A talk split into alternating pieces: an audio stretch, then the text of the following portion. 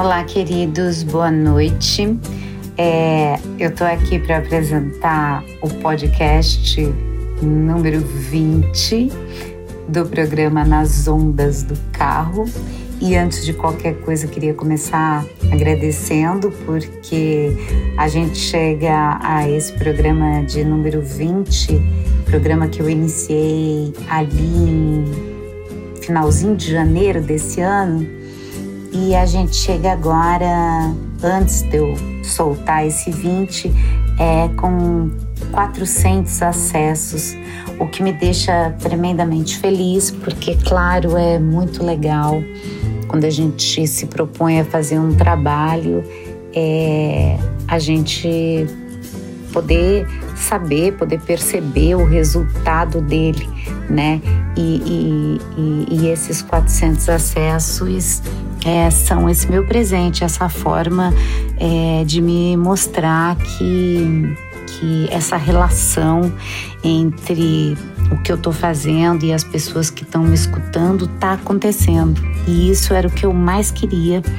quando eu comecei a fazer o programa, já em meio a essa situação de pandemia, onde havia já uma, uma dificuldade ali no contato, nos, nos antigos encontros, né, nas modalidades de encontro, onde a gente podia sentar, conversar, trocar figurinha. E aí eu pensei muito no projeto como uma possibilidade da gente poder estar conectados e poder se transformar a partir é, dessa escuta, tanto do que eu é, trago no, no programa, como o que eu escuto quando as pessoas entram em contato comigo e me dizem: Poxa, gostei, não gostei, queria escutar sobre isso. E a gente pode aí então ir costurando e se ampliando a partir desse contato. Eu sempre achei isso maravilhoso e acho que o programa está me dando essa oportunidade de novo. Que bom, obrigada a todos. E no programa dessa semana eu quero falar um pouco sobre a resiliência e o pêndulo de Sharpie, que é uma coisa que inclusive tem a ver com um texto que eu escrevi ali em 2019, na época, ah, desculpa, 2009, é, que eu era cronista do, do jornal A Notícia e eu exatamente fiz um texto a partir de umas cartas que eu trocava com uma amiga e e que se chamava Carta entre Amigas ou Pêndulo de Sharpie. E daí nesse, nesse texto eu escrevo é, sobre é, as cartas, enfim, que eu trocava com essa minha amiga. E, e onde ela dizia que ela estava furiosa atrás de trabalho e também aguardando a resposta de uma senhora para alugar um espaço na casa dela e dizia que o seu irmão morava nesse lugar e tinha uma suíte sobre a casa dele com entrada independente e que ela queria esse lugar, né? Mas até que saísse o resultado, ela ainda tinha que enfrentar uma batalha judicial que envolvia despejo de inquilino, enfim. É, antes que tudo pudesse estar calmo para ela, ela ainda precisaria sobreviver a uma questão de guerra que ela estava sentindo. E, e isso tem muito a ver com o texto, porque ela dizia que assim a sensação dela é que ela estava todo dia acordando para a luta achando que o inimigo tinha arsenal atômico e que ela apenas tinha um estilingue e isso tem muito a ver é, com essa história de, de, de resiliência e de receptividade nossa para com relação às coisas e, e às vezes muito das nossas reações tem a ver com o fato da gente sentir que tem só um estilingue na mão e que está lutando contra alguém que tem um arsenal atômico, né? Para além da injustiça, eu sei que nada é justo, mas para além da injustiça desse pensamento, é, tem também um equívoco, porque não necessariamente um estilingue pode menos que uma bomba atômica. O que pode ser tremendamente ruim é você acreditar que o potencial do seu estilingue é, tá ali muito em desvantagem com relação a, ao arsenal do inimigo, seja ele qual for, né?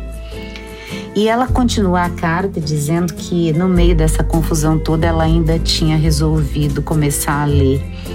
Nietzsche e que ela tinha ficado mais nervosa ainda porque ela achou o cara é, rasgante, coerente e que, por fim, é, ela acabou que ficou com as certezas que ela já tinha jogadas toda por, todas por terra, assim, e, e, e dizia por fim é, que venga el toro, porque ela se sentia pronta para qualquer coisa. E ela estava testando a elasticidade dela, é, respondendo a todo impacto que ela sentia desse ponto aonde não havia maleabilidade dentro dela. E se de algum modo ela sentia alguma potência nessa atitude, de outro ela se sentia tremendamente fragilizada por não conseguir contornar, por não conseguir atravessar aquilo de uma maneira mais líquida, né? E daí a gente é, segue conversando. É, é, durante a carta, é, no decorrer, ela me diz uma coisa linda que, que as palavras que daí, no caso, eu tinha dito na carta anterior para ela, que atingiram ela tão diretamente que ela me disse o seguinte: sabe aquela impressão de sentar num banco quente no ônibus? Você não viu a pessoa, não sabe a cara dela, mas acaba de senti-la, pode intuir seu peso, sua altura e sabe que a bunda dela é quente, pacas. Eu achei uma frase perfeita e, e assim, o mais maravilhoso dessa frase é exatamente a, a, o fato dela ter sentido o quanto as palavras que a gente estava trocando, eu com ela e ela comigo, podiam ser capazes de agir sobre ela de uma forma muito mais efetiva do que todas as situações da vida da onde ela não conseguia tirar outra coisa senão dureza. Né, e estava sempre respondendo para a vida e para as coisas e para todo esse momento de uma forma muito duro, dura assim, né, e que não estava deixando ela legal.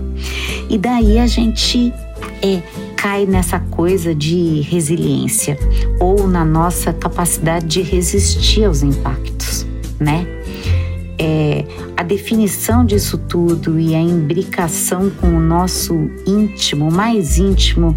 me confunde, porque nesse teste de Sharpie, é, um pêndulo é liberado e, ao chocar-se com o corpo de provas do material a ser testado, ele perde energia e continua seu trajeto até um ponto zero.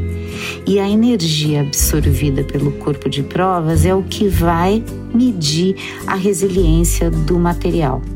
Em outras palavras, é o que vai dar o tamanho da sua capacidade de resistir aos impactos. E isso fica muito distante quando eu penso na capacidade que eu e ela fomos adquirindo de suportar as coisas que nos aconteciam, ela com as dela e eu com as minhas,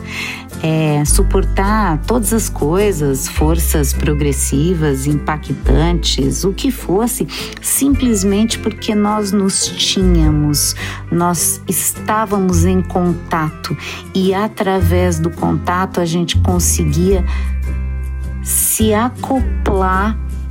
ao desejo do momento e responder aos fatos e aos acontecimentos de uma maneira menos agressiva, de uma maneira é, mais líquida, que foi o que ela referiu na carta, que na época ela não conseguia. Né? E eu acho isso perfeito e quis trazer isso aqui porque de fato essa conversa da gente emprestada física é, tantos conceitos, no caso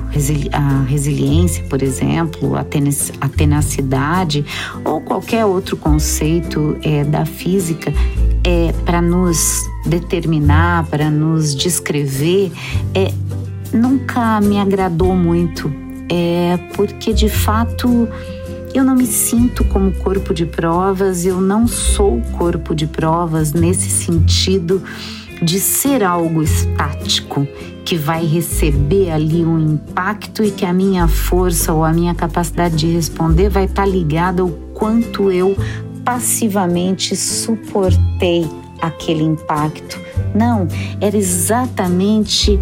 o contrário, o que eu e ela produzíamos a partir do contato. E, e, e, isso é o que há de mais maravilhoso para mim. É, ela na carta, ela até diz: acho que nós duas a gente é juntas a gente consegue mais ou menos ser como o polvo. Apesar do nosso tamanho, a gente consegue construir um pouco de plasticidade e caber numa garrafa. Essa imagem ficou muito na minha cabeça e, e é isso que eu queria deixar aqui hoje, que a gente tem sim a capacidade de se tornar plástico. A gente tem essa capacidade de se modificar é, e de conseguir, apesar do nosso tamanho, em determinadas situações, sob determinadas pressões, de se moldar, de se acoplar ali, acoplar o nosso desejo, inclusive ao desejo do outro, né? É, porque, enfim, a gente não é uma ilha e a gente tem que se relacionar com as pessoas. E o que é mais importante é que eu acredito profundamente que as nossas mais interessantes modificações se produzem, sim, através do contato, no contato, porque é no contato que a gente se melhora, que a gente vê razão de mudança, sobretudo quando o contato toca a gente. E eu prefiro de fato pensar nessa possibilidade de mudança do que pensar, é, enfim, na gente como corpo de prova e que vai responder passivamente a um impacto e poder dizer: ah, tá, eu sou mais ou menos resiliente porque eu suportei mais ou menos passivamente esse impacto. Não, eu prefiro acreditar no que a gente tece ativamente a partir do contato, porque de um lado a gente sente e de outro a gente responde, e o outro lado também. E é nessa interação, nesse mix de reações minha e do outro, que a gente se elabora e que a gente, enfim, cresce e acontece. Tá bom, meus queridos? Então, mais uma vez, muito obrigada é, pelos acessos, pela escuta, pelos contatos, pelas perguntas, enfim, por tudo isso que a gente tem trocado nesse tempo. E nos vemos a semana que vem, ok? Eu sou Clotilde Zingali e apresentei o podcast Nas Ondas do Carro.